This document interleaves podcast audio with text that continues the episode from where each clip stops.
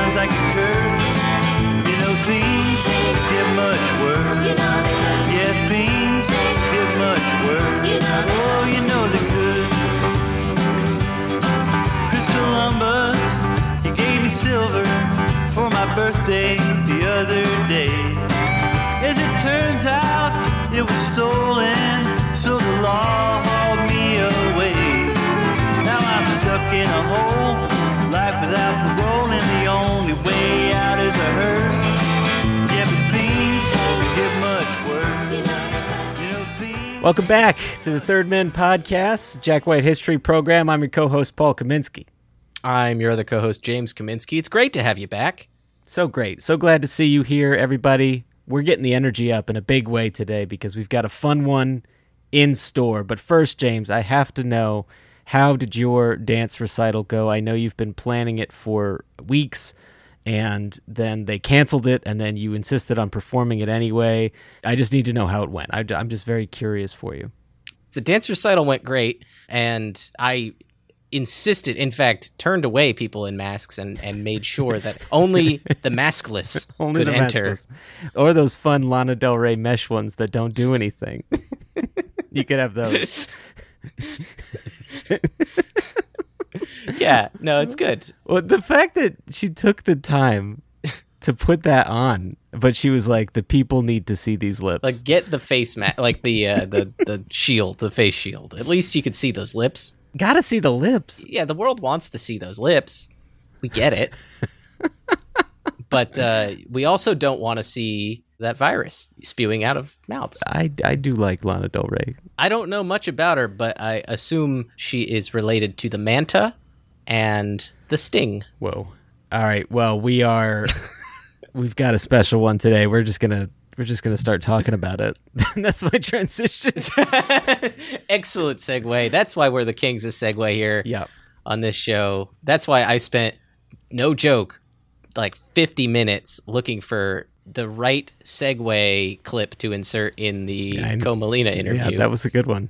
I watched the full Good Morning America thing. I was at, wondering like about one in the morning. Yeah, I was wondering about that. That was a good choice, though. It was funny. So, look, we got another interview here, and this one's really cool, and I'm really excited about it because this is an interview with somebody who we've been following now for a few years and really enjoy his music, enjoy the music that he does with his wife, Margo Price, and in the band Buffalo Clover. That's right, James. We're talking about Mr. Jeremy Ivey, aka Jivey.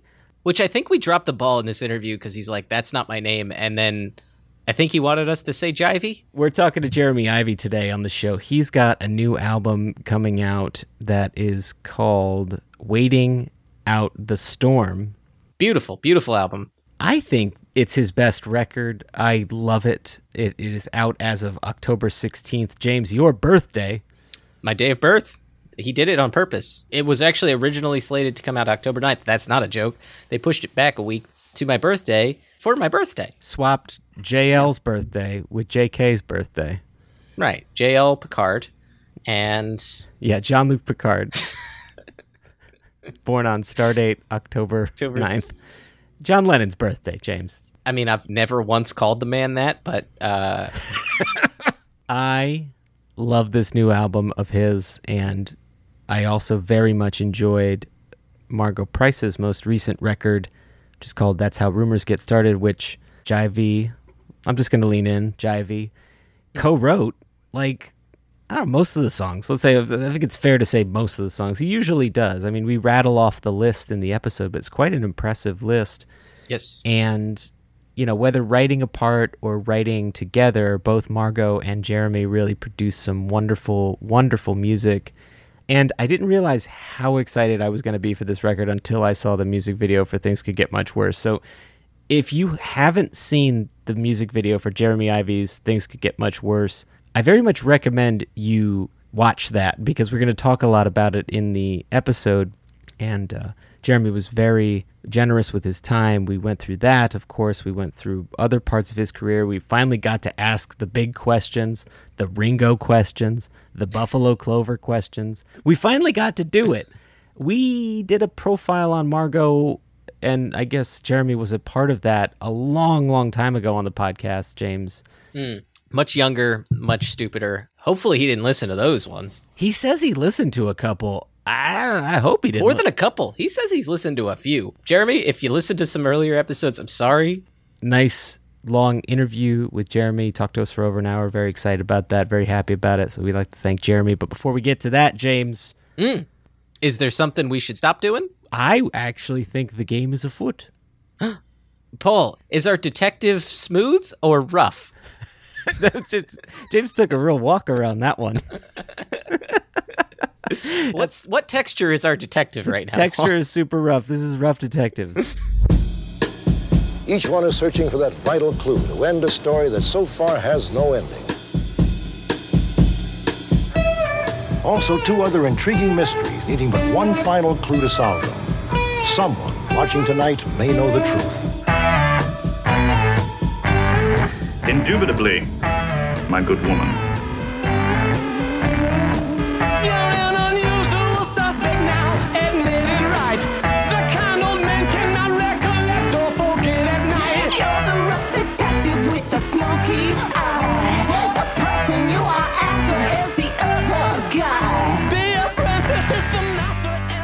Rough Detective is the segment of the show in which uh, we sleuth out a problem that uh, we didn't know existed, I guess. Yeah.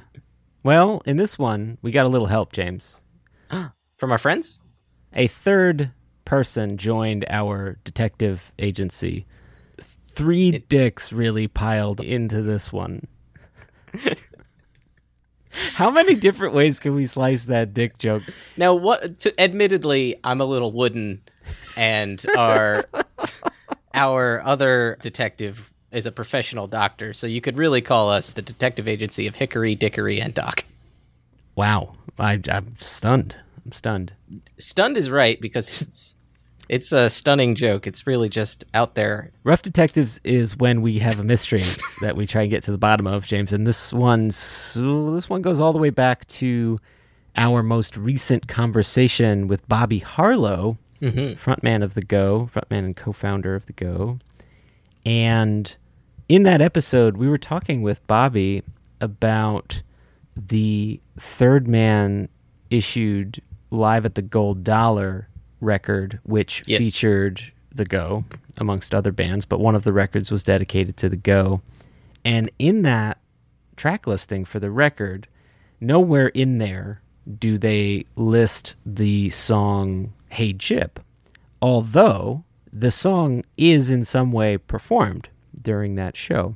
And when we were talking to Bobby about it, he felt that it perhaps was a mistake and that just read wrong to me because I felt like Ben Blackwell must have been must have had a reason. And so I reached out to Ben Blackwell and I said, "Listen, I need you to answer something very very serious for me." Is this cancerous? Is and this, he said, "Yeah." Does this look weird to you? I reached out and I said, I and I posed the question to Ben. And his answer was illuminating. Haha. And that's a pun because the song that is listed instead of hey Gyp on that is turn your light bulb on. That's like how puns work is you go, haha, that's a pun. Before anybody has a chance Yeah. to react. So Turn Your Little Light Bulb On was the song that was listed in that Go album. And so he says that when they happened to perform it live, the song Turn Your Little Light Bulb On, because Jack had never, I guess, hadn't quite figured out that the lyrics at that time. Bobby simply sang the words to Hey Gyp over Turn Your Little Light Bulb On. And I guess this, the songs had a similarity. And so I'm just going to read from Ben's email here because I know he'd be upset at me if I didn't. But he, it just says, I guess it could have been credited as Hey Gyp, but I never considered it that song and am 99% sure no one in the band did. And uh, the fact that they didn't object to the track listing on that live record being the clearest example. Although it sounded like maybe Bobby did object or at like retrospectively objected. I don't know. Now this is speculation, but I do feel like Bobby may have not listened to the record. I think he definitely did. Uh, I'm I'm saying like before, like when Ben's like, "Here's the track listing." He's like, Oh, you're saying you're saying he got the track listing but didn't scrutinize it. Is what you're saying? I see. and he was like, "That makes sense. That track makes sense in this in the context." And then later on, retrospectively, was like, "Oh no, never mind." yeah. Well, I guess we have a second part of this mystery. I mean, we really should just get those two together. That's I mean, curiosity leads you to many questions. If you answer one, you get a thousand more. Like, is this cancerous or does this look weird? We'll play back to back here the Hey Gyp that shows up on that album, and then turn your little light bulb on, and then you can you can hear it for yourself.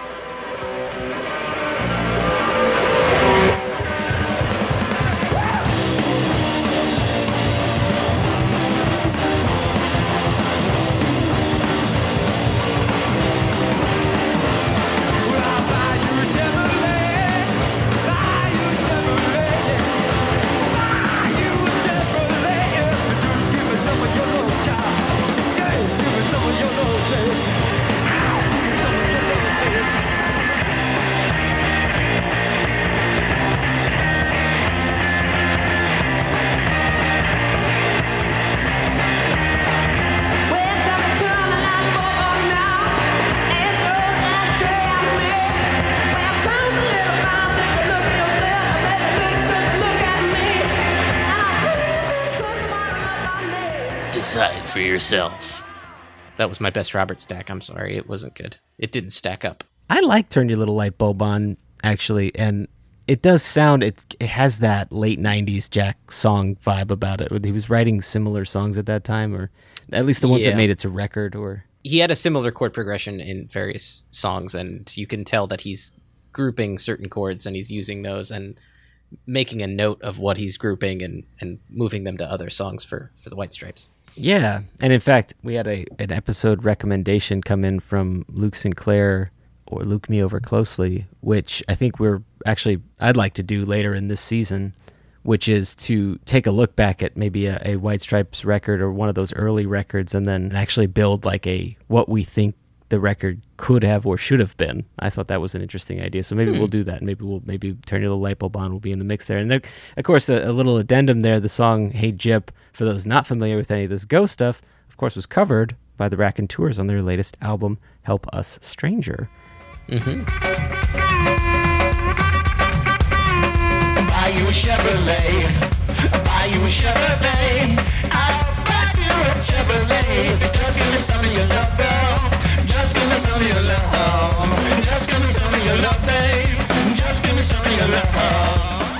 I love that there's this much Donovan talk in the Jack White world. That's always surprising to me when that happens, but it's great. It certainly has enlightened many folks as to what a Donovan is, who a Donovan is, and why a Donovan is, and I'm so happy about that because that very soft spoken Scottish folk singer is very close to my heart. Oh, he's wonderful. And that has been Rough Detectives. And boy, were we rough on this one.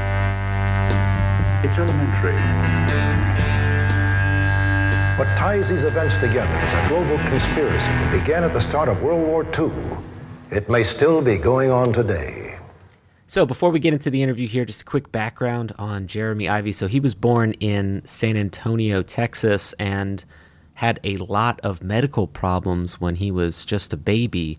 He was adopted eventually and raised in a strict Christian household, and he was homeschooled there and mostly exposed to classical and Christian music when he was a kid. He was quoted as saying, I eventually became good at two things playing music and writing poetry. And once he found rock and roll music and folk music in his teen years, he decided to try his own hand at it. So he was sort of a, I guess, a, a, free spirit, a wandering soul, before eventually settling down in Nashville. And, uh, you know, he had spent some time in Colorado and Boston, places like that. And that rambling lifestyle, I guess, really informed a lot of how his songwriting would, would come to evolve over the years. And that's when the story in Nashville picks up with some of the stuff we are more perhaps familiar with about his story. For those of you not familiar, he, as we mentioned, is uh, married to Margo Price, and they have performed together for quite some time. They were in a band called Buffalo Clover together for a few years there. In fact, James, one of the Buffalo Clover songs from the album Test Your Love made its way to Margo Price's latest record, That's How Rumors Get Started.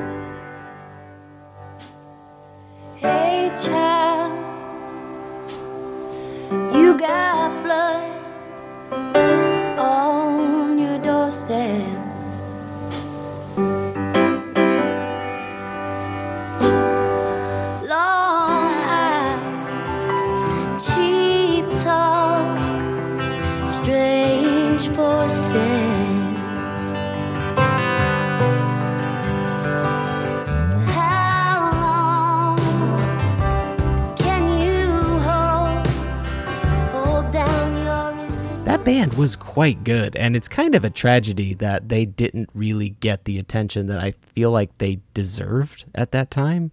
Although, when you listen to Buffalo Clover records, they do sound an awful lot like what Margo's eventual solo career would kind of mm-hmm. turn into. Obviously, Margo takes it in slightly different directions. And I think she once described it as like a weird Joe Cocker thing she had going on during Buffalo Clover. But I don't know. I think there's a lot of holdover there. And so if you haven't checked out Buffalo Clover stuff, definitely do that. Very highly recommend the albums Low Down Time and Test Your Love. Those two are in particular great. So yeah, anyway, Jeremy has been involved in Margo's career since she was signed to Third Man Records. Naturally, he's her husband, so he's involved, but he also co-writes a lot of her songs. They frequently collaborate.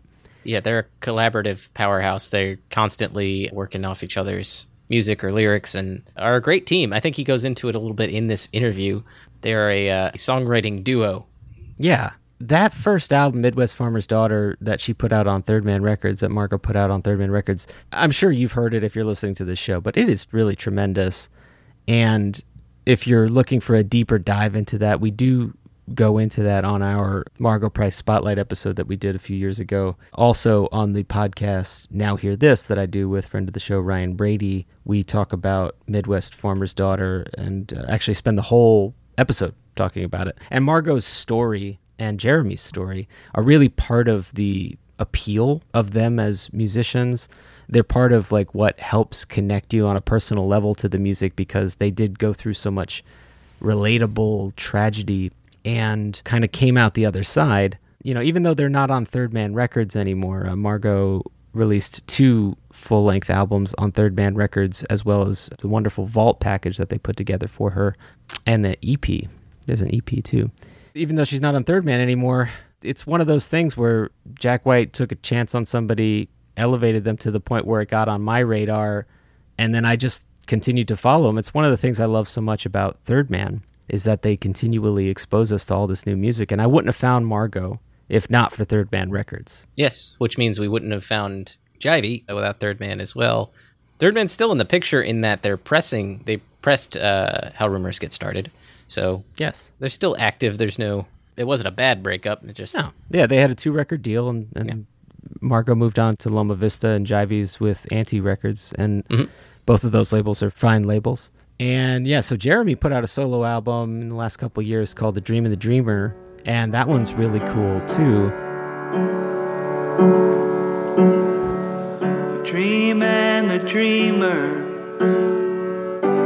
They fought like hell They lived together In an old himself.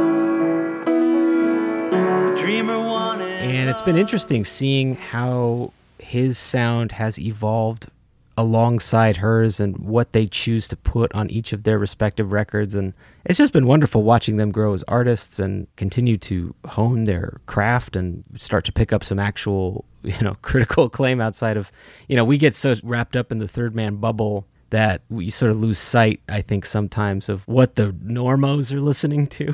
you know what I mean? But she's not. You know, she was nominated for uh, best new artist at the Grammys, and she has the number one song on the Americana charts with "Letting Me Down." Ah, Anyway, this new record from Jeremy, I think, in a lot of ways, is a companion piece to That's How Rumors Get Started from Margo. So, everybody pick it up, support these artists, particularly now in the age of COVID. But this one from Jeremy, Waiting Out the Storm, is really, really good. If you like Margo's music at all, or if you liked especially what he had done before this, you're going to love this record. Yeah. I think it's his finest hour as a solo artist, and I'm, I'm looking forward to seeing where he goes from here. it's packed with some very powerful songs. In particular, someone else's problems really, really got to me. We talk a lot about that in this interview, and I think it's uh, something that can, I don't know, drive some points home to a lot of folks. I mean, it is a little politically charged, so if you're not prepared for that, that's something. But it is very powerful and poignant, and it really showcases his amazing artistry and writing, and his, you know, musicianship. It's really good. You know, I bring it up a bunch of times, but it's got Tom Petty vibes. It's got Bob Dylan vibes. Mm-hmm. Neil Young, It's- Bruce Springsteen, yeah. yeah, it's it's good. It's such a good album. It should be out now in stores or online or however you want to pick up this album. Waiting Out the Storm by Jeremy Ivey. It's so good. So you should get it. Yeah, and with that, we'll move over into this interview here, and I hope you all enjoy it. We had a great time talking with Jeremy. Let's do it.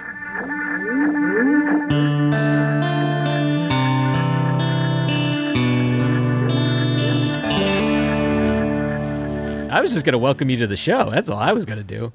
We'll go, we'll go ahead then. All right, then. Well, welcome to the show, Jeremy Ivey. Well, thank you. You're a wonderful person. We, we love your music very much. We're thrilled to be talking with you. Well, I appreciate it. But you know, good music and wonderful people aren't usually necessarily the same, you know. But I, I would hope I'm a good person. I would hope so, too. Um, but you know, you know, my name isn't really Jeremy. Oh, My real name. is. Kurt. Oh, I don't know what my real name is, but it's not Jeremy. Oh, okay. We're going with Kurt and Mike. Yeah, Kurt and Mike. Kurt and Mike, yeah. Here's how I suspect you're a good person is because anyone who makes the things could get much worse video the way you made it is bound to be somebody we'd like. so how about that? Hey, I'm I'm a, I'm a hoot. At least I'm entertaining. You're a hoot. Okay. Noted hoot. Jeremy Ivey. yeah. okay. Well, we'd like to welcome you to the show. And first of all, we'd like to start out by saying how much we really love Waiting Out the Storm. Congratulations. At the time of this release, the album will be out, and we're thrilled about it. It's a wonderful, wonderful record. So, congratulations on that. Well, thank you very much. I appreciate that. Yeah, it's fantastic. It gave me like Tom Petty vibes, Bruce Springsteen vibes. It was great. I loved it. An amazing album, start to finish, and profound in many spots. Well, thanks. I like I love Petty and I love Bruce, so it's uh it's a high compliment. What I love the most about it is that it has something vital to say, but it often says it with humor or sarcasm, which is just right up, just oh, right up my alley. It's universal but effective, and I, I know that you had gone out of your way at certain points in the record to be critical of multiple sides of different issues, and either way, I think you landed on very sensible and straightforward and honest approaches to all of them, which is not a surprise given the history of your music so far, which, you know, James and I have really come to truly love. I mean, be it your work with Margo or Buffalo Clover or your solo work up to this point. But we were just, uh, yeah, I guess we were wondering what the approach was with this record because differing from your last record a bit, this one seems to have a bigger sound, at points, a more joyous sound, which is, of course, contrasted with the intense subject matter you deal with on almost every song. So I was just wondering, was that a conscious thing when you were going into this record? Were you thinking, I got to go bigger, I got to do the last one but bigger? Or was it just something that kind of happened organically? No, I mean it wasn't necessarily a bigger thing. I just, but I did want it to be a a little more wild, a little more rock and roll than the last one. The last one was basically the same band as the second one, But the second one, um, I added a couple of different people. I added Margo's keyboard player, Micah Hulscher, played keys on it. Yeah. I wanted to get everything down live, so I, I had uh, Margo's drummer come in. So my drummer and Dillon Napier, my drummer's name is um, Josh Mingard, and they they kind of played in tandem, where one of them would play the kit and one would play hand drums at the same time. Yeah. So um, I wanted to get that alive because sometimes when you overdub that kind of thing, it it can it feels like a st- more sterile thing. But most of the tracks on the record were live. You know, yeah, it wasn't like I don't know, it wasn't supposed to be bigger, but I guess it was because we were in a bigger studio and and the songs were a little more high paced or you know more frantic. Yeah. I think that uh, the first record was a little more timid because I really was a little more timid. You know, I was trying to feel out what I was what I was all about. You know. Well, a song I'd like to get into real quick, which has kind of a bigger sound and and is uh is is less timid in general. Things could get much worse, uh, which was mine and Paul's introduction to this album. We heard it and saw the music video, and it was fantastic. We loved the song, and we did notice that um, there was an NPR Tiny Desk concert that you guys did while you know isolating in quarantine. Margo mentions that the last time you guys did a Tiny Desk concert, Trump was elected, I think the day prior, and then she thought things couldn't get much worse. To which you replied, things could always get worse. Now, Oh, yeah. we heard that and we couldn't help but think that that sentiment could possibly be the inspiration behind the song. What can you give us some insight into how that song was was conceived there? Yeah, the, that song. It's funny. I I think okay. The first when I first started writing it, it was very very silly. You know, it was like one of those things. I think I started out with um. Let's see. I got a mouse trap in my pocket. I got another one under my hat. I'm trying to catch a break, but I would settle for a rat. that kind of. I think it was like along those lines, you know. And uh, so that's actually that verse is actually in the you know in my handwritten lyrics. And then I thought that was ridiculous and I hated it, but I had the frame for the song, so I just kind of went with it. And um, the next time I sat down to write to it, I, I got a little more, little more serious, but not too serious. I wanted it to be a little bit entertaining, but to kind of reflect the insanity of the the news cycle at the time and things going on, you know. So there's some of that in there. I remember last time that um, we did Tiny Desk. It was actually the day after um, Trump was elected into office, and I didn't think that things could get any worse. Things can always get worse. But here we are. It is true, they could still get worse.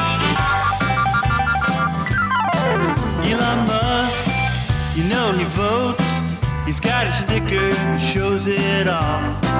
Yeah, he hopes we'll have the first robot president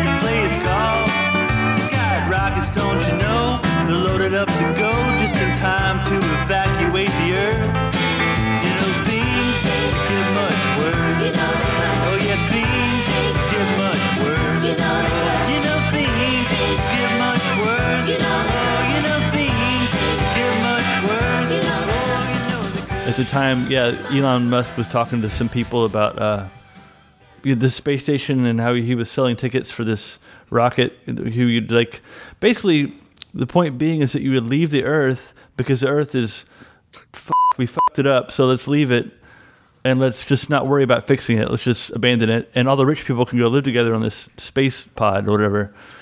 And it just seemed insane. It still seems insane. Uh, Luckily, it's not really coming to fruition, but uh, Yeah. I thought about the um, the verse, the last verse of uh, after the gold rush. You know, Yeah. where he talks about the everyone packing up and leaving, you know, the planet to find something, you know, because we burned all the resources. So that was uh, kind of that too.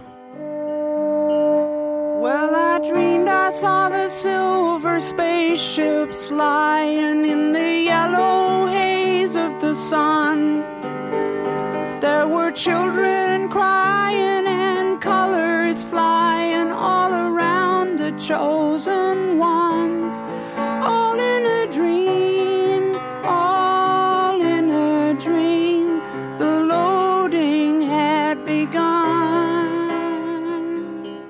you straddle that line really well because like paul said it's got this almost cheery disposition in certain spots, and yet the lyrics are so chillingly sad, and it's a nice kind of dichotomy that really makes you spin a little bit. And I I really did appreciate a lot of where that was coming from. Well, thanks. I'd also like to point out, Jeremy, uh, where I am in Burbank, California, Smoky Burbank, California. There's a Tesla dealership right by our house, and every time I pass it, I think Elon Musk. You know he votes. He's got a sticker. It says he and and, and it's it, it, you have infected Yeah, my yeah. brain. So there you go. Well, sorry. I, you're welcome. All those things. Uh, yeah. How how is uh how is everything as far as the air quality in Burbank? Oh, it's garbage, and um, Still really bad. it was getting better, and then we're now in another insane heat wave. So it's 106 outside, and we're just doing our best to stay inside. We have a small child at home as well, so we're just doing our best to not go insane. So I, I can only imagine with two of them running around with you guys that I I hope you guys are similarly staying sane. Yeah, but we don't have the fires to worry about. it. you know I hope you guys are safe and you know be careful. Oh, thank you. Yeah, we're so far so good. Oh, I'm up in Pennsylvania. It's quite nice up here. It's pleasant. It's like 68. All right, thanks, James. Well, just go ahead and brag. it is nice here too. I will say the past few days it's been in the 70s. It's been great. But we're talking about the weather now. So what what are we doing? I just wanted to shout out Dillon Napier. I love uh, he he's from Buffalo Clover, right? He's from those days. Yeah, Yeah. he's one of the one of the OG guys. Yeah, he's Hmm. wonderful, and I also love that you have the hand drums going simultaneously, giving me big T Rex energy. I'm I'm kind of digging it. You know, there's not enough of that these days. Yeah, it didn't happen on every track. I mean, some tracks. So Dillon was only in there for one day, so I think he did like four tunes, Yeah, and the rest was was Josh. But the ones that I think the ones that they played together are my favorite ones. He was on "Hands Down in Your Pocket." He was on nice. "Tomorrow People." I'm trying to think what else. You know, Dillon just has a certain feel, and so does Josh. They're different. Josh is a little more um, from the jazz world. Dillon's, I mean, he's got all sorts of influences, but he's more a rock and roll guy, and so he's got that heavy snare hand, you know, mm. Yeah, and a pocket like no other.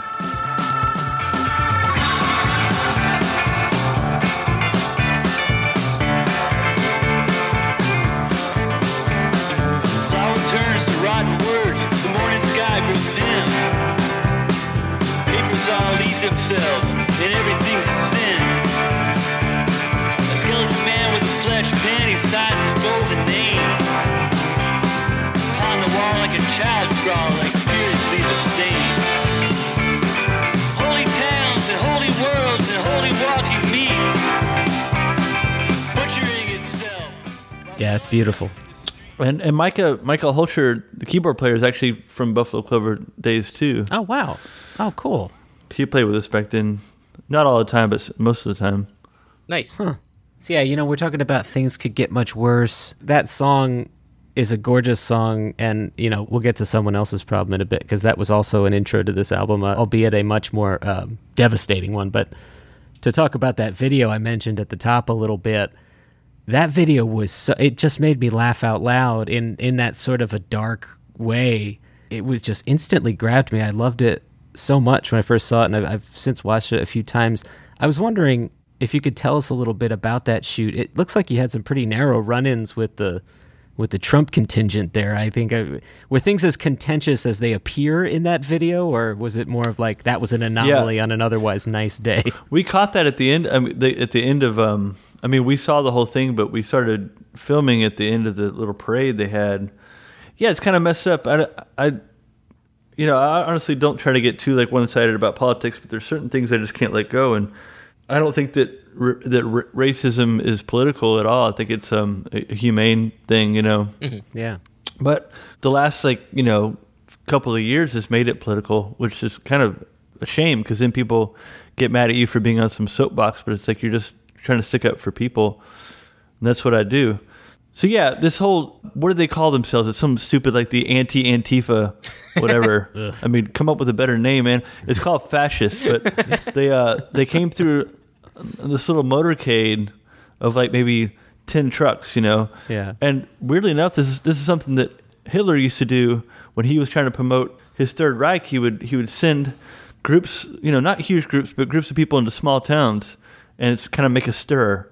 like uh, that this is going on and take you know take note because this is going this is the future. Woof. But it really only represented a small a small uh, section of the population, and you've got all these people hanging out downtown, and most of them, you know, southern maybe you know maybe right leaning politically. Most of them didn't like it though. Most of them were giving them the finger, you know, because even though we got good old boys and girls down in Nashville, a lot of people don't feel they don't lead in the fascist way, you know. Yeah. For the most part, I think people are decent. It's just the people that uh that are racist and are horrible tend to talk the loudest and they make the the biggest noise, you know. Yeah. Um, so yeah, that was going by, and uh, the whole idea of the video was to be funny. And so when that happened, I was like, well, I'm still gonna, we we still got to put that in there because it's part of you know the times that we're in. But it was it was very funny. It was confusing, and it was more than anything, it was very hot in that suit. uh, two things. Uh, the first thing, I got caught up in one of those things two days ago, one of those Trump parades, except it was not really a parade. They were just kind of hanging out at the end of a bridge near a light. I was praying that I would make the light, and I hit the red light. I was like the last one, and I was just kind of in the middle of all these people waving flags at me that I didn't like quite a bit. Um, so that sucked, and so I kind of feel your pain Yeah. there. And they had signs saying like "pull over and join." Uh, it was awful. Well, I was saying on the back of the truck, the last the truck that I actually flipped off, they had the the bl- blue line Yeah. flag. Yeah. People get so confused about they think that people like us don't want cops to live or something. You know, I don't want I don't want to see cops dying or whatever. You know, I, I know that everyone's life matters. That's not the whole point that we're saying Black Lives Matter. You Right. know, it's so weird that it's getting con- confused. It's like it's the whole you know meme that someone made where like there's a there's like a, a boat sinking and someone's like please help my boat sinking and another person in the boat says that all boats matter you know Yeah. it's uh it's like help this person because they're in need or help this group of people because they're in need that's what it's about you know Right.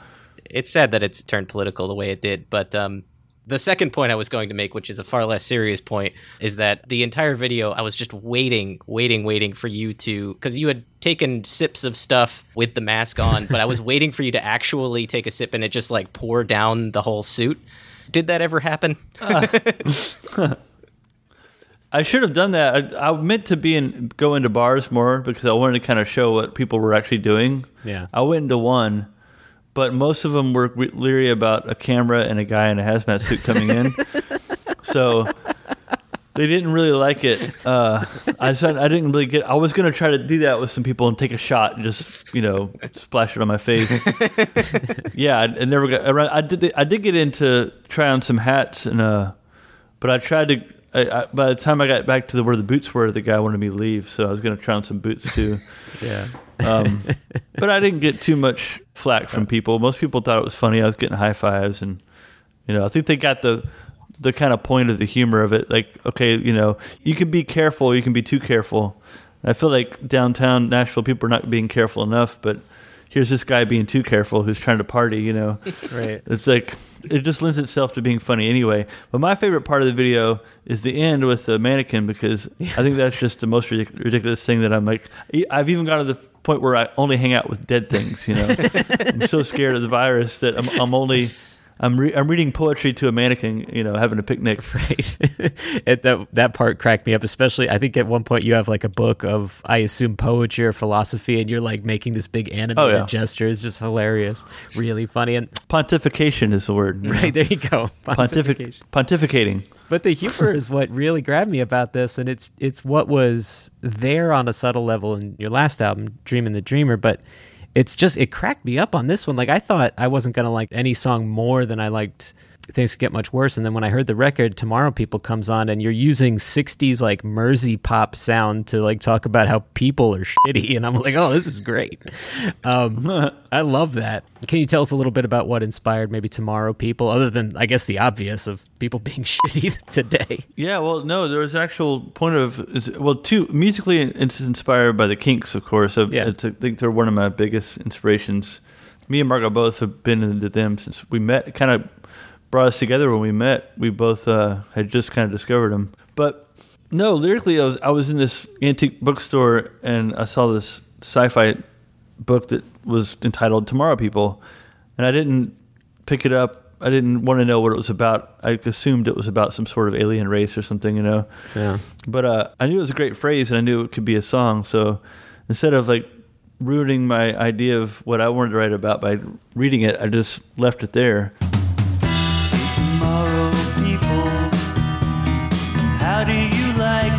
There?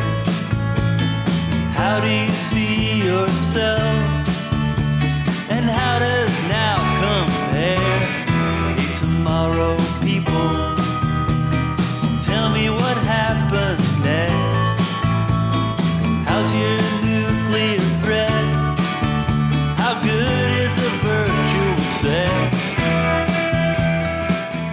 I kind of wish I had bought it because I think it was like two bucks. I would at least have like a little souvenir from you know writing the song. But I wrote it really fast because all the songs on this record I wrote the lyrics first. You know, Yeah.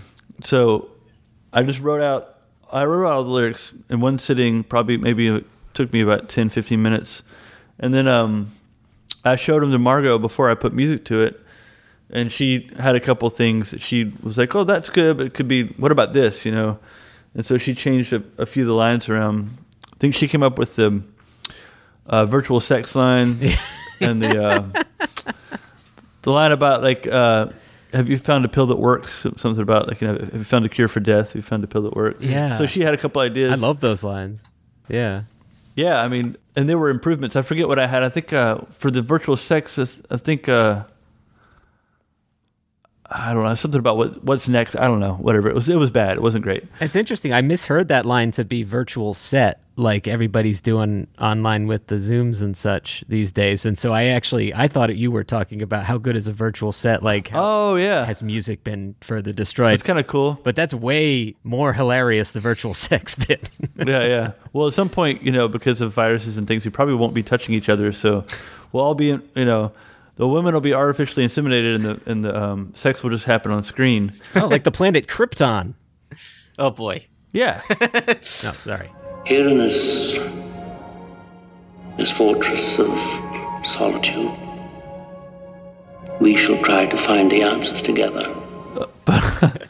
But uh, anyway, so the music was came pretty quick too. Every, everything, you know, that was a very natural one. That that one didn't take much effort. Yeah. Luckily, Well, it's a good thing we all have our mannequins uh, at the ready for all this. yeah, yeah. I mean, I've got mine. well, another song on this album, uh, "Loser Town." It's it's a it's got like a 2020 we didn't start the fire vibe with a little healthy dose of Bruce Springsteen in there. If you had to cite some key artists that influenced your sounds, I mean, aside from the Kinks, who would they be? Or including the Kinks? You know what? Let's include the Kinks. It's mostly the Kinks. I'm I'm, I'm assuming. uh, but who was there who directly inspired you to to start? That song to me is like Petty with Lou Reed singing. You know, mm-hmm. I mean, it reminds me of kind of like a Wilburys era. Yeah, you know, yeah, has that kind yeah, of yeah. like Je- Jeff Lynne production thing. That was totally not on purpose. I think we just all played that way when we recorded it because Jeff Lynne would always do these big, you know, guitar overdubs where he'd have like a 12 string and two six strings and a high string all playing the same part, you know. Mm-hmm. Right. But you can hear Hill Wilbury stuff. It sounds huge, but we only there wasn't any of that at all. It was all live, so I was just playing the acoustic. But somehow something about it came out sounding like that. So I don't know.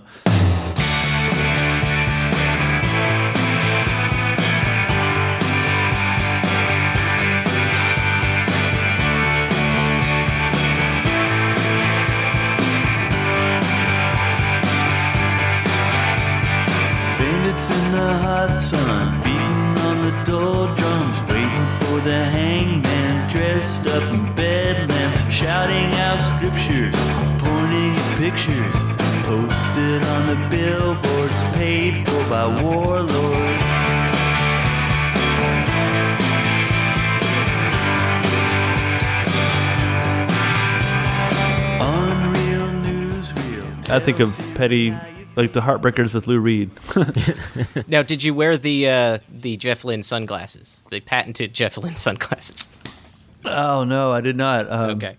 I should have though. Maybe maybe if I worn the Jeff Lynne sunglasses, it would have for some reason sounded completely different. You know, Yeah, yeah. but I didn't have any on hand. Have you ever seen him without the glasses? No one has. If you ever see him without the glasses, he's got weird rat eyes. It's bizarre. I figured he just didn't have eyes at all. just these, you know, like some sort of Greek seer or something. yeah, yeah, just these like laser beams coming out. Well, of you his- take the glasses off, it's just the, the printed words on his skin. You shouldn't have looked. Yeah, And, yeah. uh, or two smaller afros in the place of his eyeball. that that might be be better. Yeah, two tiny uh, curly heads. no disrespect to Jeff Lynne. We love that man. Uh, we love Jeff Lynne. Oh, he's, he's a genius. He's Yeah. great. The last track we, you know we wanted to talk about here, make sure we touched on before we move on to some other stuff. But someone else's problem, shit, man, I, I don't even know how to process that song. I actually, you know what? I could be honest with you, I had to stop listening to after a while because I was like, oh fuck, our- we're all doomed. This is crazy. it was like actually like filling me with a lot of dread, like in an effective way. I, I that came across as being uh, less uh, complimentary than I intended, but I don't know. Well, you know, I don't have to feel that dread anymore because I passed it on. So I guess it's yours now. I thank you very much. While the right blame the left and the left believe they're right, like stabbed me like a dagger through the heart. Um, and the video, oh my god, when the guy is freaking out and pulling at his tie and stuff, I was just like, ah. Um, I may be, Yeah, I may that- be projecting here. that that's a the video is a brainchild of a, a friend of me and Margo's. Uh, her name is Kimberly Stuckwisch, and she does great stuff. She's actually done videos for uh, Bob Dylan, and I mean she does a lot of modern stuff. And I I'm got my head in the ground when it comes to a lot of it, but big stuff. She does big stuff. But Yeah. the fact of what I'm saying is that she also does she does things that she believes in, you know, Mhm.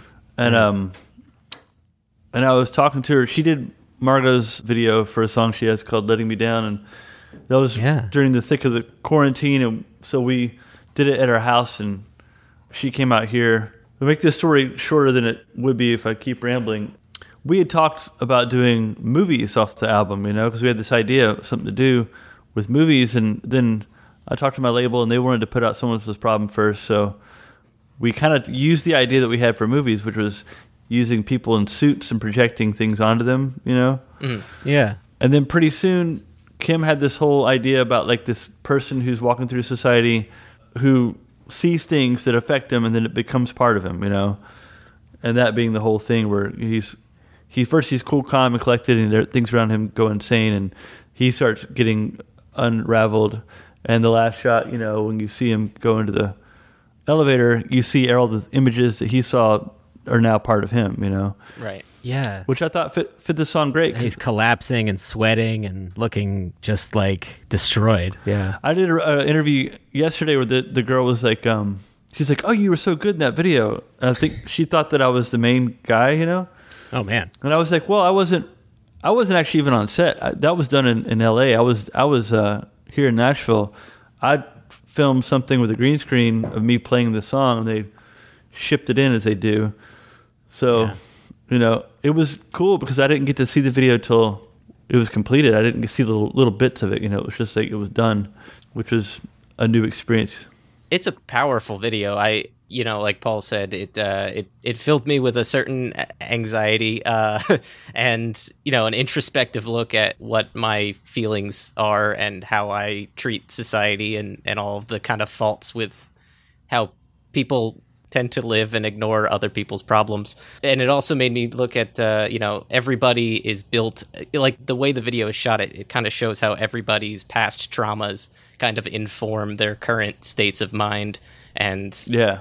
it's wild. That that video, it's powerful. It's very powerful. Well, thanks. Yeah, I mean, like I said, I had very little to do. I had I had some of the ideas, but um, well, the song too. it's what I meant. It, yeah. is- so, so getting back to the song, it was um, something that I think that I I was kind of frustrated with with a lot of things, but I was frustrated with the fact that people in our day and age will put out music that they say is like saying something. Case in point, the song "Say Something." by by uh, Justin Timberlake, you know, which says nothing. And there's so many people out there say, uh, kind of hinting that they have a point, or they're you know, they're uh, this is political, but the only way you can tell it's political is maybe the video has a political theme or whatever. Yeah, there's it, it's just it doesn't go deep enough. So I we were we did something in New York, and at this point I can't remember if it was a show or a TV thing with Margo, and we were flying back. It was just me and Margo on this flight because the band had gone home before, and I just started writing it, and I had the first couple of verses, and then I showed it to her because I was I was already kind of proud of it. I was like, check this out, you know, and I can always tell if she likes something because she keeps it and she keeps she writes to it. She doesn't give it back, you know. so That's awesome. she kept the notepad and, and just started kind of doing her own verse. So you can kind of like hear because in order of the verses, you can kind of hear who wrote what. You know, it's like I wrote the first couple, she wrote the next couple, I wrote the last couple. You know, Yeah. but her verses to me, you know, I, the song wouldn't be the same obviously with, without any of it. But like where she talks about um, being killed in school, you know, before you go to war, well, all that, you know, that kind of down verse and the verse before it was hers. I was the one with the list verse of you know the, um, the Christians fight each other, the Buddhists fight the fight, you know that all that That stuff. is a great line, Yeah. by the way. Love that one. Well, thanks. And then, at, but the whole, whole the whole point of the thing that really came down to the the crux of the song was like I have to. I was like, this all sounds good, but I've got to make a point. What's the point, you know? And that was what I was saying about these songs is there's no point. You know, when I go back and the protests and political songs I love, obviously, as everyone else does, were Dylan's because he had a point to the end of it. Where uh, at the end of Masters of War, he's going to stand over your grave and make sure you're dead. And it's like really like cold, you know, ending to this epic thing. At, at the end of um, you know, with God on our side, he says, if God's on our side, there'll be no more war. There's always like a, a point, you know? Right. And Yeah. so coming down to into someone else's problem, I was like, what's the point? And it, it came to me, you know, it's like, there's no such thing as someone else's problem. That was the point. Yeah. I think I tried for something way more lofty, you know, as an ending. Then I realized that was just the most obvious thing that I was saying was that it's not just yours, it's everybody's. It's not just everybody's, it's yours, you know? Right. Yeah. Well, it started in the home between a woman and a man. But it's always been that way ever since the world began. And all the holy wars, you know the dead already fought 'em. And there's really no such thing as someone else's problem. Someone else's problem. Well, if it makes you feel better, as soon as I was done listening to the song, the first reaction I had was, "How can I do better?" Oh, yeah, so great. you had an effect, yeah. Because I, I listened to it and went, Yeah. damn, shit." Like I, there's a lot of because a lot of it is, you know, there's people who who do good things, but you know, there's everybody does a little bit of something in this song, like because society is built that way. So you ignore certain things, you get used to certain things. I Well, mean, yeah, you you wear clothing, you know. Right. That's part. That's that, that, that's in the song.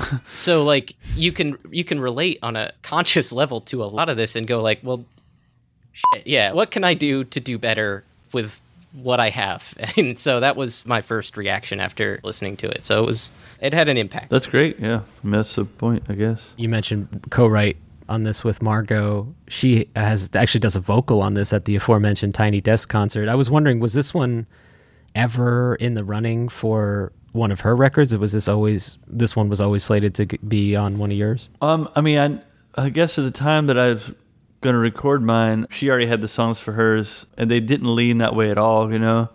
Yeah. Uh, but I do think that she plans to still record it. She she, we both consider it one of our favorite songs we've written, you know. Oh yeah, it's gorgeous. So I think I think that she'll she'll definitely do a, a version, but hers might be a little more like a little more rocking and and a little more in the major key side of things. Sure. I'm not really sure. She she kind of hinted at me like the way she wanted to do it, but I guess we'll see when it comes down to it. You know. I would love, love, love to see that. I mean, it's one of the things I, I love about her approach so much is that contrast, that really bright sound with the really with the substance underneath. You know, something to say. Yeah. Which I tried to. I tried to put like a blues kind of a thing to it in a major key, and I guess just the way that I deliver things, it just didn't work. It sounded like it was just too corny, so I had to go minor.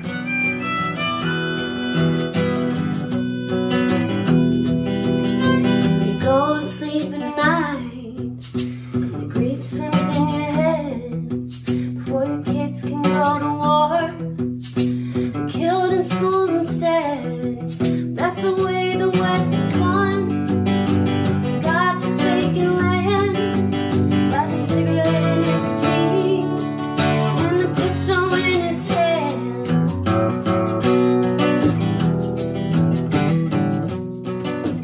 This one g- gave me big all American made, almost like those two I would consider maybe companion songs in a way because one of them is very backward looking in the sense that here's how we got here, and someone else's problem was like, okay, here's where we are now. Yeah. So I love the tradition of these songs that you two are writing, and I would love to hear Margaret's take on this one. Of course, that'd be amazing. Yeah, All American Made. Um, that was another one that we always considered one of our favorites too, because it it happened really organically and pretty quickly. You know. Yeah. I had heard that one. I saw Margo at um, the place John Lennon got kicked out. Oh, the Troubadour. Back Troubadour, uh, yeah, yeah. In, in 2016 when she was touring for her first uh, Third Man album. And she performed that one that night, I think. Or maybe it was shortly after I, I had heard a, a boot of some of or somebody recorded it or something, and I remember being just dumbstruck by it. It's it, that All American Made, really, really powerful, powerful song. Yeah, we recorded that in the Obama era, which is kind of funny. I mean, not recorded, but we wrote it in Yeah. uh, yeah 2014. I think when we wrote it. Wow. Hey, things could get much worse. Yeah. well, you know, the funny thing about the verse in um, All American Made that's uh, I wonder if, the original lyric is I wonder if the president gets much sleep at night, you know? Yeah. And it was more more of like a sympathetic thing like I wonder like how hard that job really is, you know?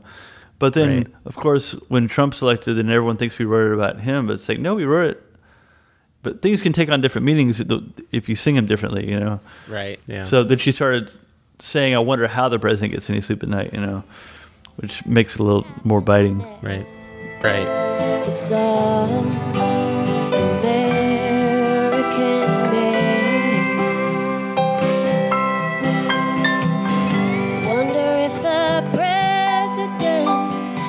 gets much sleep at night. And if the folks on welfare are making it alright. And I wonder how the president gets any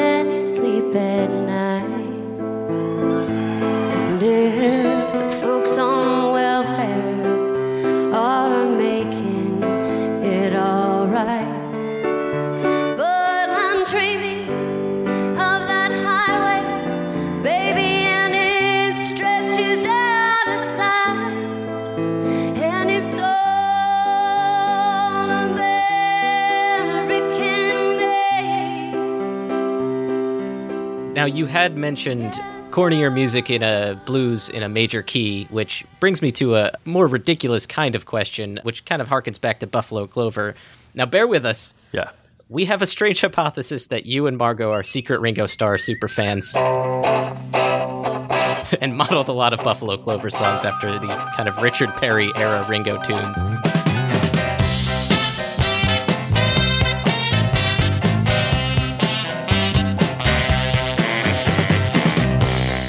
Is there any truth to this at all?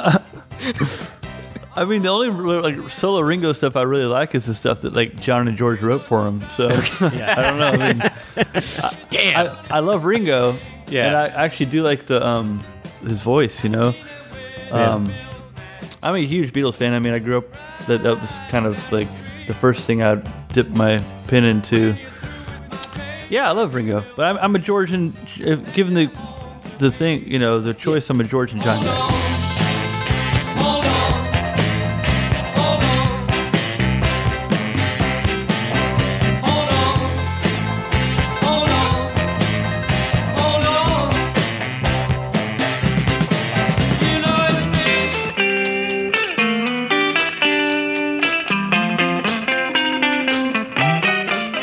Was convinced after after we heard the ruse. I was convinced. I was like, boy, that song sounds so much like Ringo. I bet you they're Ringo fans. I started nowhere, ended up back there. I caught a fever and it burned up my blood. I never even thought about it, but it does. Uh, bu- uh, the Buku blues, whatever, it kind of does have that kind of vibe. You're right. I think we were trying to be CCR, but we weren't. We didn't know how or something. I don't know. I mean, so was Ringo. Yeah. Let's all admit. Uh, You just want to be John Fogerty. yeah. Yeah, I guess so. I was lucky enough to track down a vinyl copy of Low Down Time, and you know, we know there's a few scattered copies of Test Your Love here and there, but I got to say, and this is the first time I'm able to actually say it to somebody who could possibly do something about it, but you know that era there've been maybe some loaded stuff from that era. All I'm saying is a vinyl collection or repressing of those Buffalo Clover albums. They're good. They're really good. Here's the here's the funny thing about that, guys, is that uh, I've tried. You know, the thing is like since since Margo's been successful and since I've got a record deal, I keep mentioning it to both. Well, I mentioned it to Third Man, and they were talking. They were into it. uh, You know, I mentioned it to Yeah. Ben Swank, and he was like, "Oh yeah, it sounds great." So then I went in after he said that sounds great. I went into uh, the bomb shelter, which is where we used to record all that stuff with our Yeah. old buddy uh, Andrija Tokic, and we remixed a bunch of stuff. We have a bunch of unreleased stuff. We mixed that stuff. I was like, yeah, it's going to come out, you know, and then it's just like everyone gets busy with everything else, you know. Yeah. And so that kind of passed over. It never happened. Um, Ah. and, ah. and then Mar- and then Margo signs with uh, Loma Vista, and I'm like, okay, well maybe they're into it. So then I talked to one of those guys about it. He's like, oh yeah, totally. And I even talked to Anti about it. They're like, oh yeah. I don't know, man. I mean, I hope it comes out because I spent those like a couple weeks mixing everything, you know. That's Um, amazing that those exist. And I, I also would like to point out we also petitioned Ben Blackwell. We talked to him a couple times on the show, and the first time I think I was not on my knees so much as just very desperately pleading for them because I just really liked them on record. So I hope that works out with with Loma Vista or Anti. here's the like basic history. Okay, so we recorded probably okay. First thing we recorded is Buffalo Clover was called Pearls to Swine, and it's probably very very hard to find. I think we only made CDs of it. It was uh, it was recorded on analog, That's but the EP, right? that was a full length. It was um, Oh. mostly Margo songs. I think I maybe co-wrote a couple. It's mostly kind of her record, you know. Uh, very folk. I don't even know what I would compare it to. Dark folk kind of stuff, you know. Mm-hmm. And then the next thing we did was called Strong Medicine. That was an EP. Yes, And then we did our first full length, which was, or you know, actually second full length. But the first time we actually printed vinyl and tried to put it out was Lowdown Time.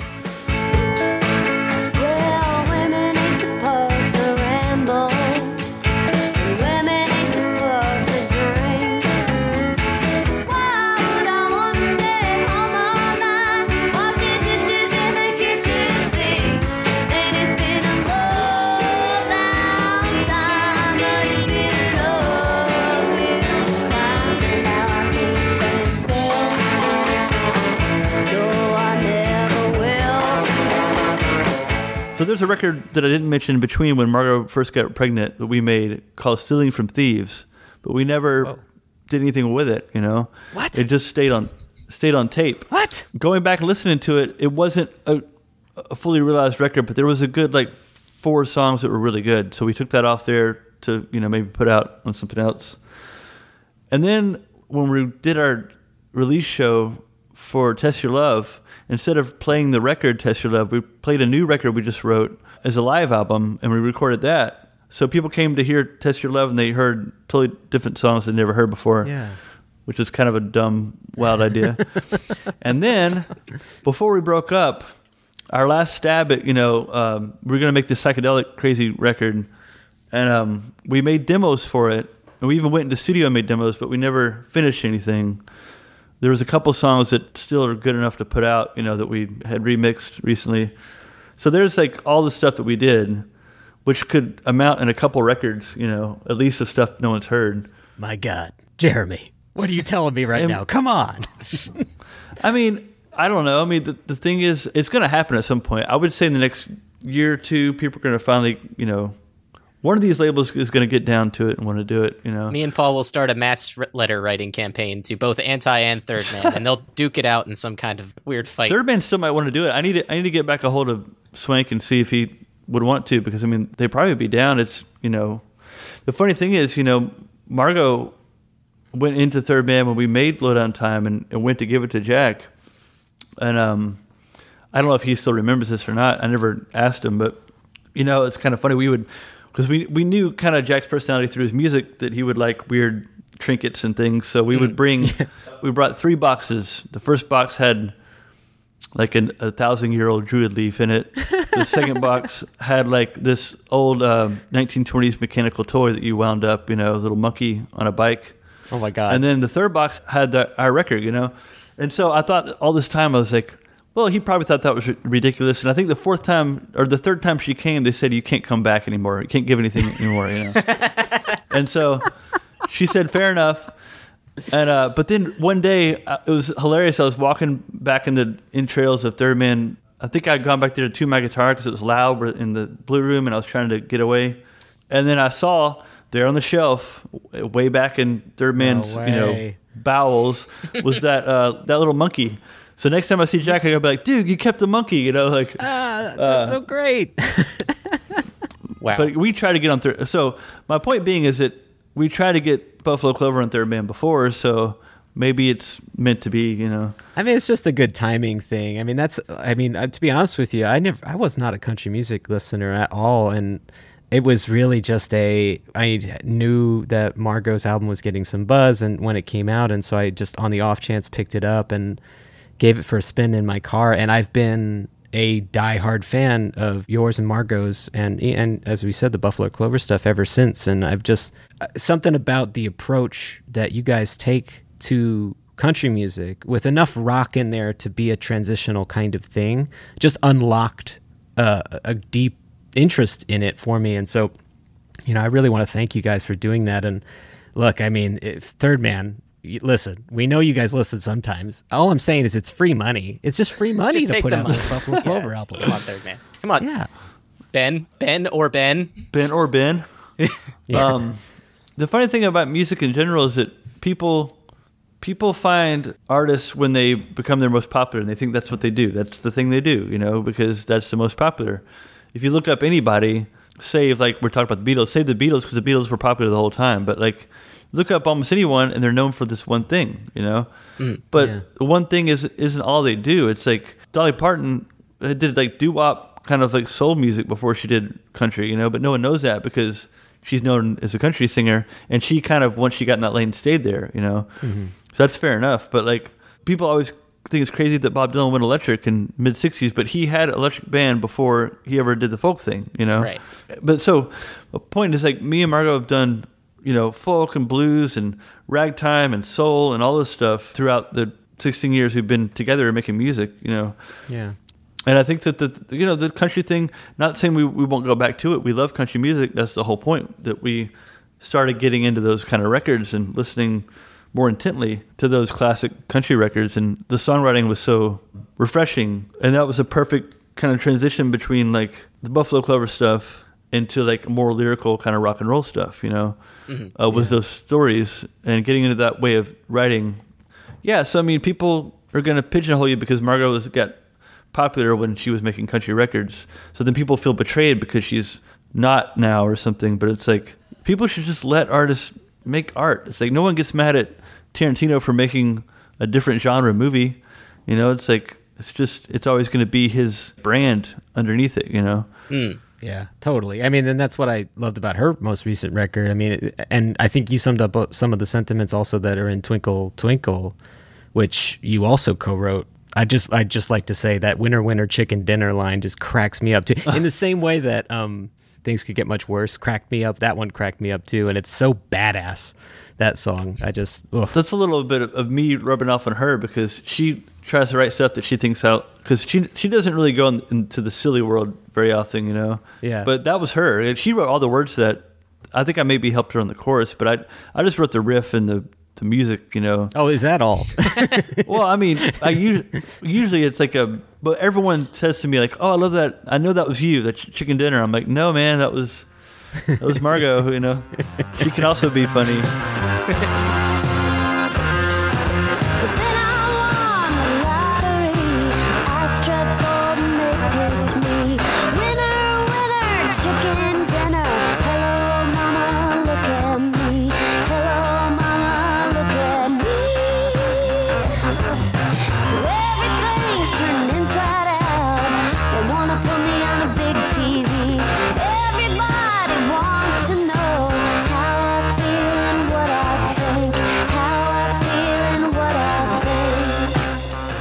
curious what Margo's like as a producer because obviously she's, you know, your wife, the mother of your children, and your bandmate, but in a production role like she has been, what is that kind of dynamic like? Is it similar? Is there different kind of banter back and forth? What's What's that like? I mean, it's pretty relaxed. Uh, we don't have to say a lot, you know.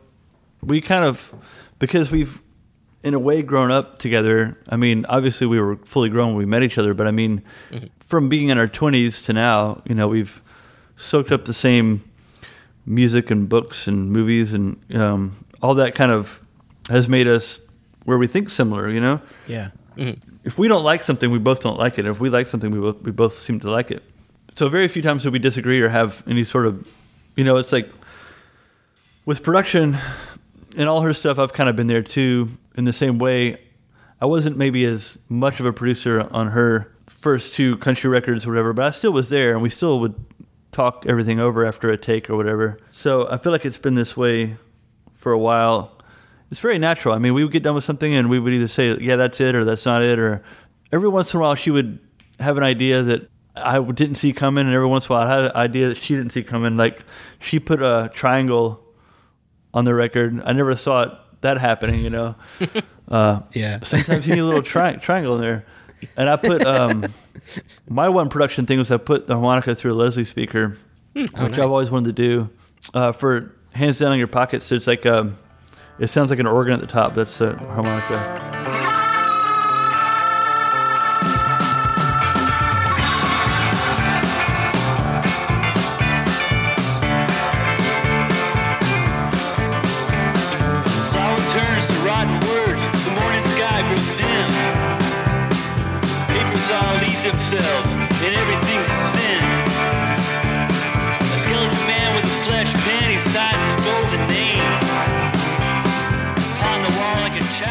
Other than that, I don't really even remember who did what because it just kind of.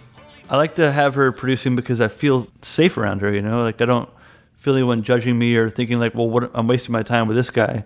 Right. I feel like um, if I had a big time producer come in, I would be nervous, and that wouldn't be a good way to make a record. Right.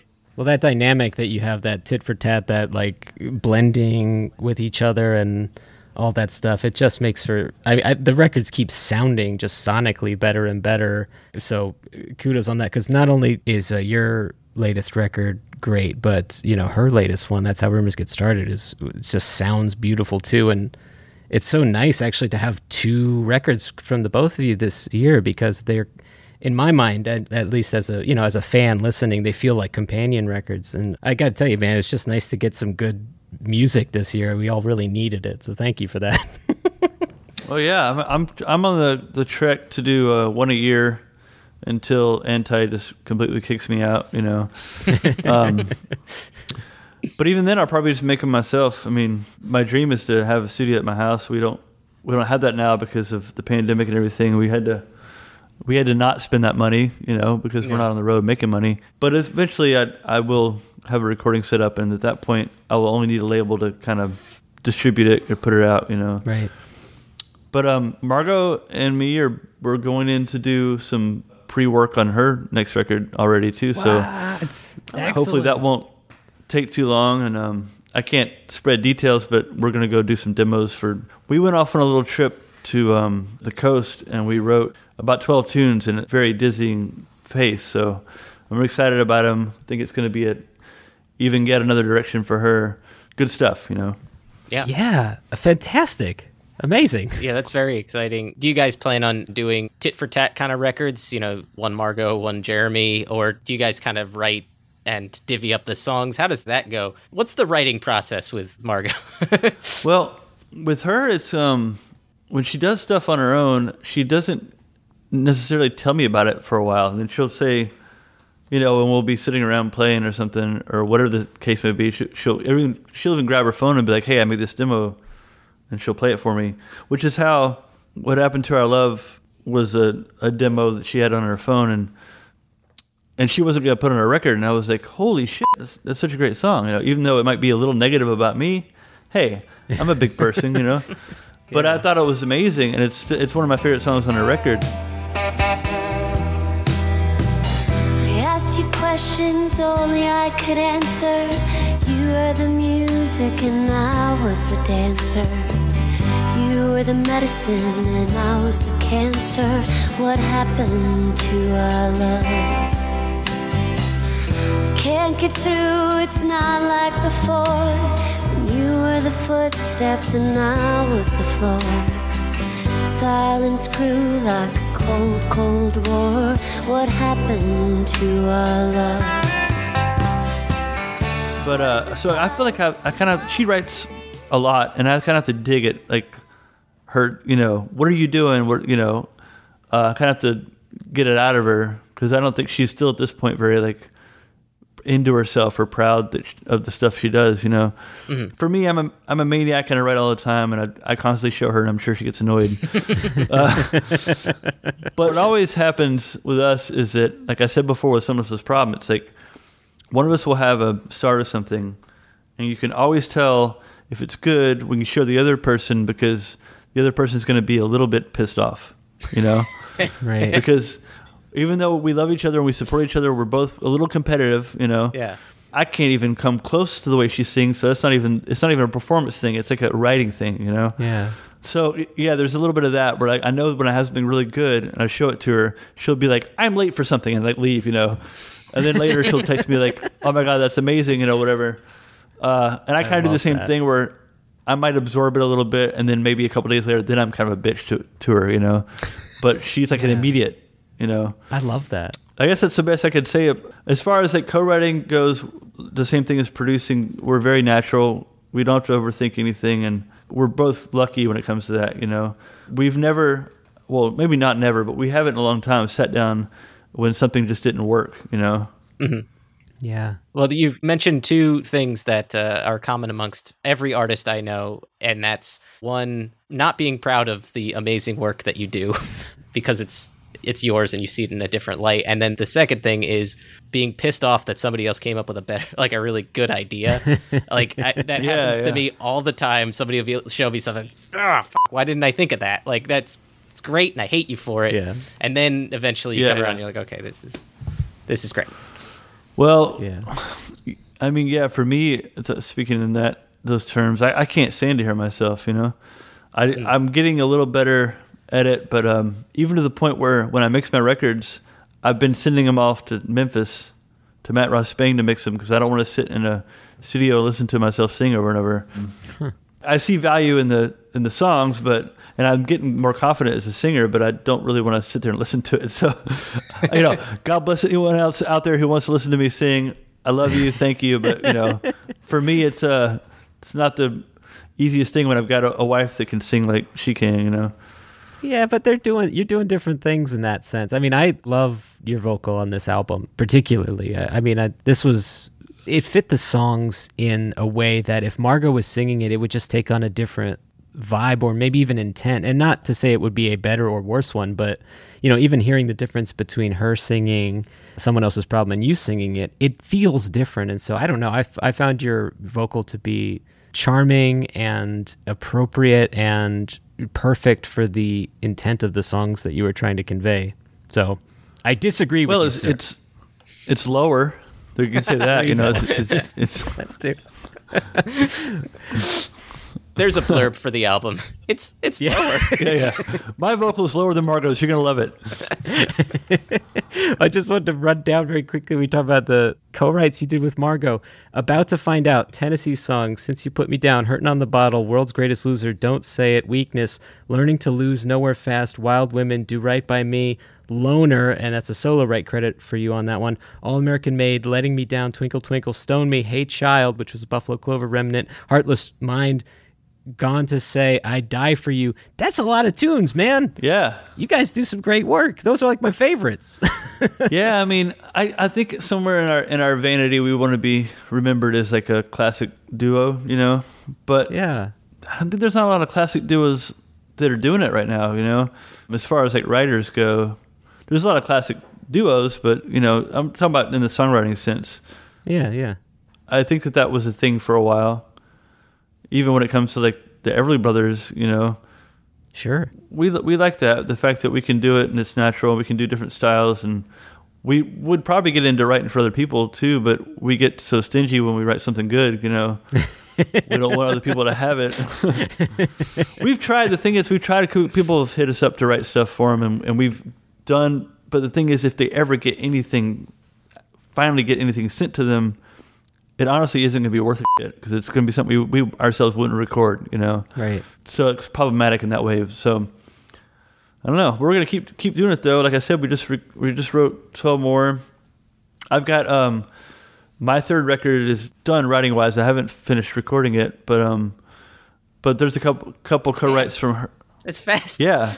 Well, there's a couple co-writes from Margo on that one, and one of them I'm really proud of. It's this kind of story of this um, outlaw, but it's a woman instead of a man on the run, who's this kind of like thief and killer. You know, it's not a country song, but it's more in the in the vein of like the outlaw story, like Jesse James, but like a woman. Nice. Yeah. Yeah, those story songs that you guys come up with are some of my favorites. I love those. Yeah, there's a couple for Buffalo Clover that were never released too that I think you'll dig. There's one called Abilene that's kind of like that. That's awesome. Yeah. And a story, especially that subverts, you know, common expectations and switching roles, which a lot of our favorite songwriters do that and uh, makes for a much more interesting song. I know Jack White's done it. We know Dolly Parton's done it. We know Loretta Lynn.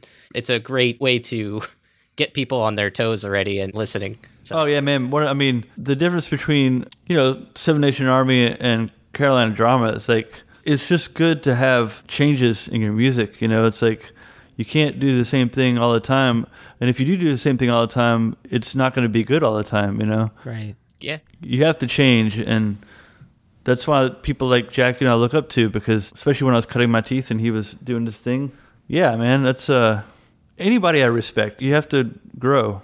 There's only a few people I would say that didn't didn't grow that I still liked. And that would have to be like Lefty Frizzell or like Hank Williams or something, you know. But they just wrote great stuff, so it didn't matter. Yeah. Well, look, uh, we have we have one more question here before we leave. We'd like to really, you know, thank you, Jeremy. This is this has been amazing just to talk to you. As I mentioned, we're big fans of your work, and I guess I just wanted to leave on this note. You know, Diamonds, back to Coal from Dream and the Dreamer. You know, that sounds an awful lot like to me anyway the blueprint for what your solo music sounds like. I mean, it's what it seems to me an, an embryonic version of what is really comes to life on your new record which which again is is incredible and i guess i just wanted to hear from you you know as opposed to the stuff you do with margo and the stuff you did with buffalo clover what makes in your mind a jeremy ivey solo album Well, I think there's a there's a lyrical freedom that I'm not saying I don't have with Margo. I just it's a little more embarrassing when I when I'm writing with her and I come up with something that might be absurd, you know. Mhm. Try to make sense when I write with her. I try like on my own stuff to make sense, but to let my I completely loosen my psyche, you know. So there's maybe a little bit more more images and weird images in my music. But that's not to say Margo has that stuff too. It's it's hard to say. I just know when I when I wrote that's a good song you brought up when I wrote Times Back to Coal, that was when I decided I needed to record something. Yeah. Because I knew that it was a good song, but I knew it wasn't really like a Margo good song, you know. And I've been writing from her point of view from a long time, and I'm gotten really good at it. But I yeah, I just wrote that one song, and I thought this is really good. And I showed it to her, and she said that is really good. And it wasn't like that's really good. I'm going to record it. And it was kind of this like nothing was said after that. And I'm like, well, what am I going to do with it? You know. Yeah. Um, so then that kind of made me take that path. Walking through the wasted streets by the station in the old hotel. Between the gunman and his dirty sheets. Between the siren and the broken bell. And then I think the next song I wrote was Dream the Dreamer. And it kind of went on like that, where I was then sort of somewhere in my head planning to do something on my own. But I actually recorded a record a long time ago in our basement where we used to live in East Nashville. And it was called, the album was called Peppermint Weasel. and it was the most ridiculous thing you'd ever heard, you know. I don't, I have tapes of that somewhere, have real, real tapes. But it, obviously something that I probably won't put out anytime soon. But uh, how many secret albums do you have floating around what is this A few. I mean, Margo's got an, a, her original solo record. Her fir- very first thing she did on her own was called "A Bird in the Thorn."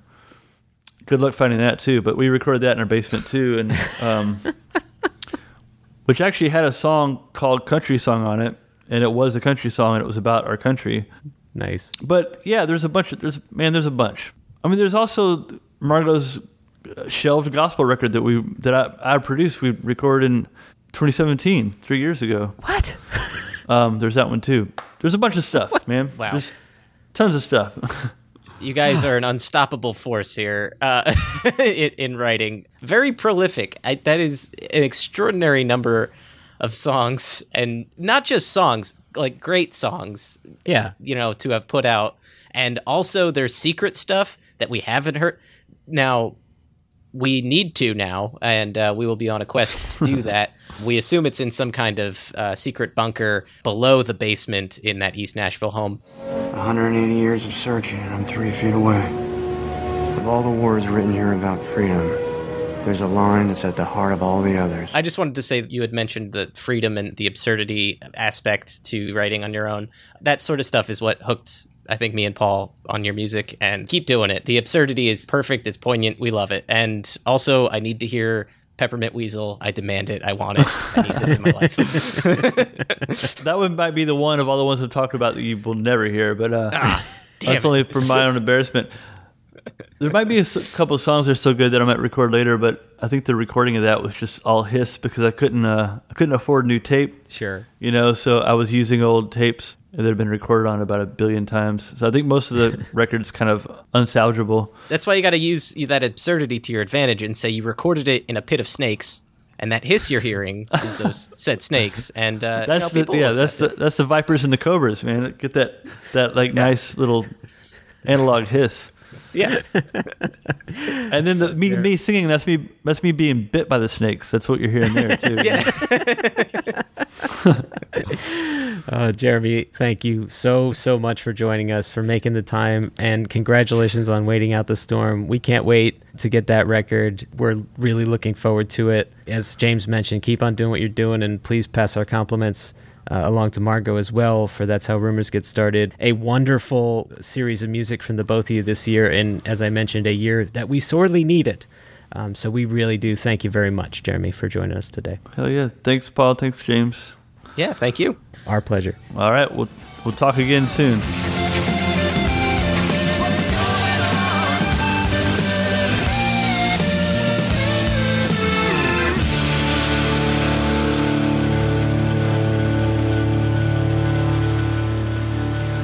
All right, James.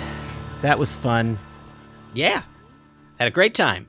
Love talking with Jeremy. He was wonderful, and we thank him for his time and for talking to us for so long. And yeah, we're just excited for that record. Again, that record is Waiting Out the Storm, out now on Anti Records, so pick that up. And James, we have a few other people we would like to thank. Did you wind up adding? I did to the patrons.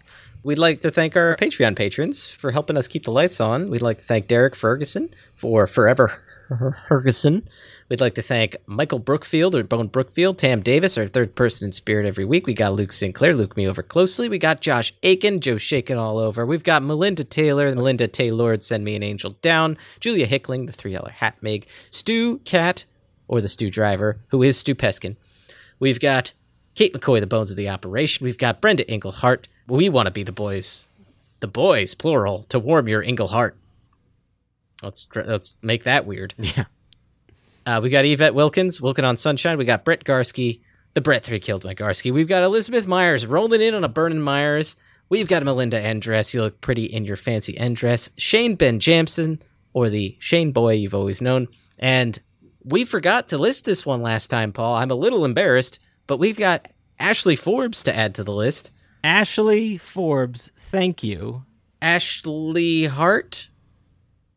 Oh, I see what you did. It's it's a little bit of a long walk to a cover. So Ah.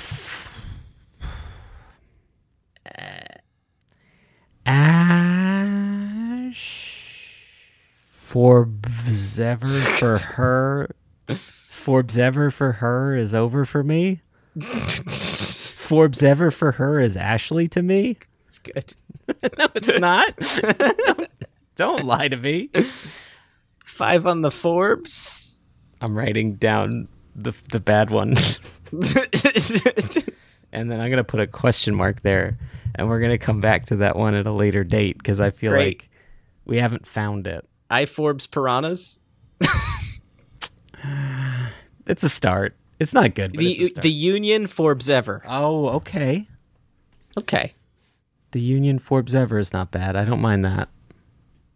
I mean, it's Ash Lidl cream soda. if you would like to become a Patreon patron, you can head to our uh, Patreon page, and we'll have some instructions and an ad at the end of the episode. Teach you teach you how to do that. Learn you how to do that. Show you how to do that. And we appreciate everybody. It's just whatever you can swing, whatever you can kick in. Helps keep the lights on. You know, we uh, we do this for for free, obviously for the fun of it, for the love of it, and uh, so anything you want to throw our way to um, help offset some costs would be awesome. And if you'd like to interact with us on social media, you can head to our Facebook page, facebook.com slash thirdmen, Twitter at thirdmencast, Tumblr, thirdmenpodcast.tumblr.com. You can head to our website, thirdmenpodcast.com. Uh, shoot us an email, thirdmenpodcast at gmail.com. We have an Instagram. We are at thirdmen underscore podcast, and uh, that's where we post some images and occasionally some videos and things from the different uh, episodes that we've done. James was kind enough to share some of the wonderful Dirt Bombs live footage and pictures that he took from the Third Man 10 year anniversary celebration.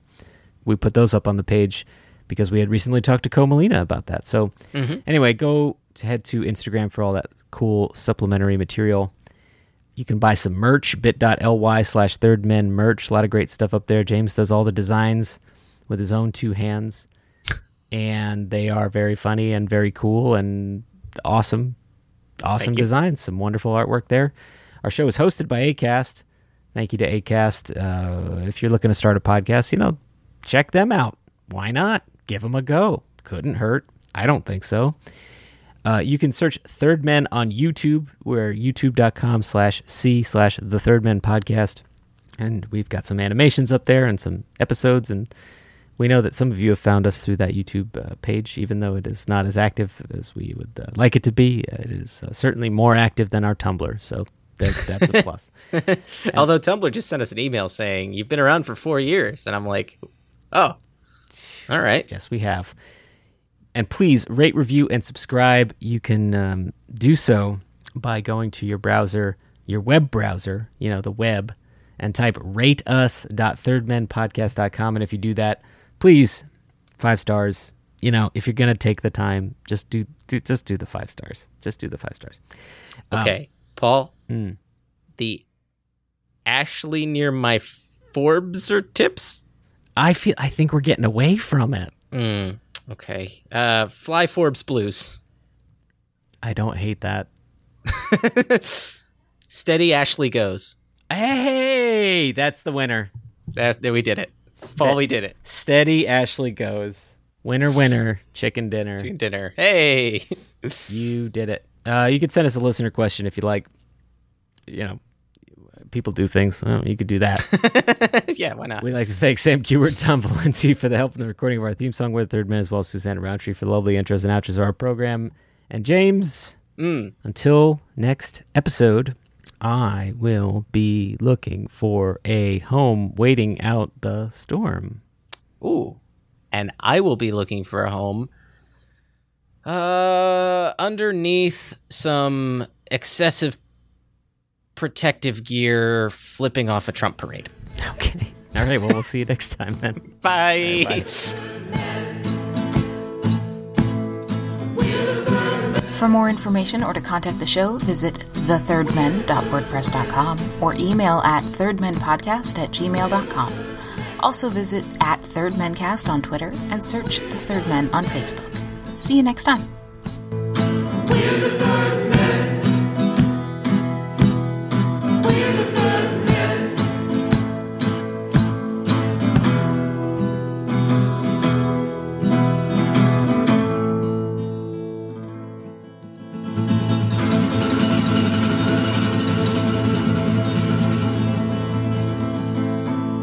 It's a weird thing meeting without like a visual. So I'll just I'll just act like you're both Paul and you're both James. Fair.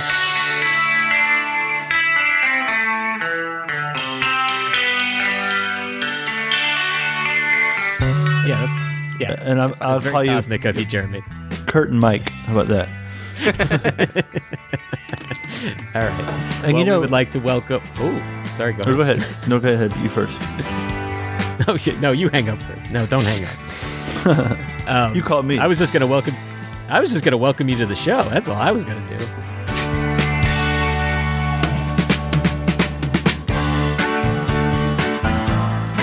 Abby Cadabby. Abby Cadabby. They're like the main characters now. It's very odd. They're they're like the Yeah. the two go tos. Uh, Big Bird has faded.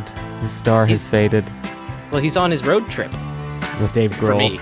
I have no idea if he's still because I was watching it, not realizing I was like a year behind or so. And then he, Big Bird's like, "I'm going on a road trip to meet all of you and your families." And I'm like, "Don't. How about don't?"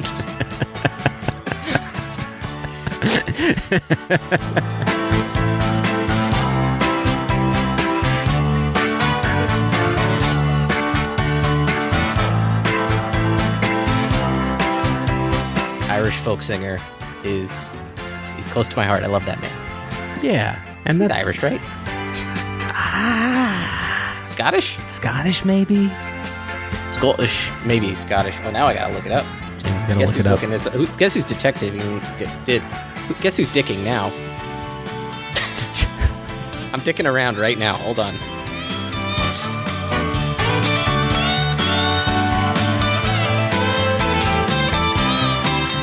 I'll start from today forward. We'll start calling him JL and confuse the hell out of literally everybody. I don't know anybody who's ever called him JL, but I'm starting but it. I like it. It's getting going. No, it's anyway, getting going. It's a it's a good thing he's here to see that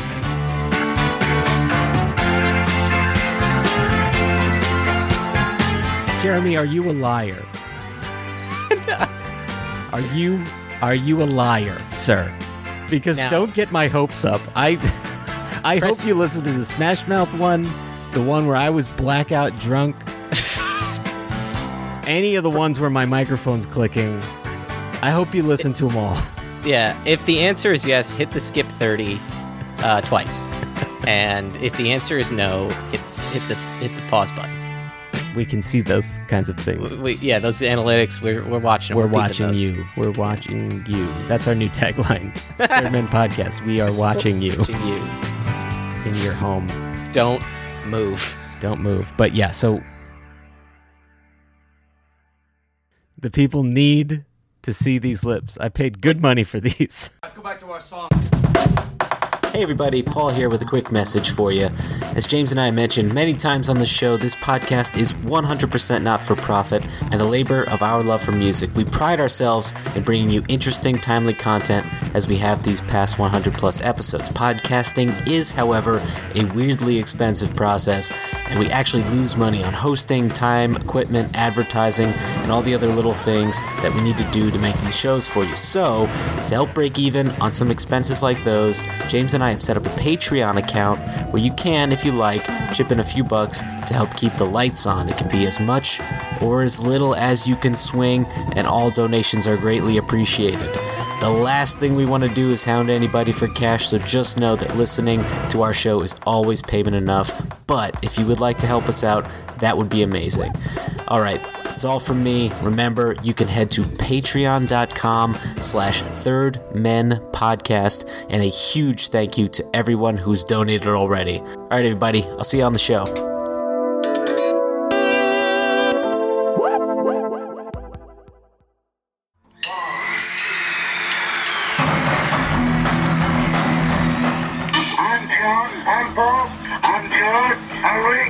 And I'm Wayne Kaminsky. You are all invited to join us on a magical mystery trip through the lives of the Beatles every week on the Yesterday and Today podcast. This show details the chronological journey of the world's most famous band, using music, interviews, and rarities collected since the debut of John, Paul, George, and Ringo onto the world stage. We're a fan made production and we're available now on iTunes and wherever you find your podcasts. So sit back, relax, and download the stream. We hope you will enjoy the show.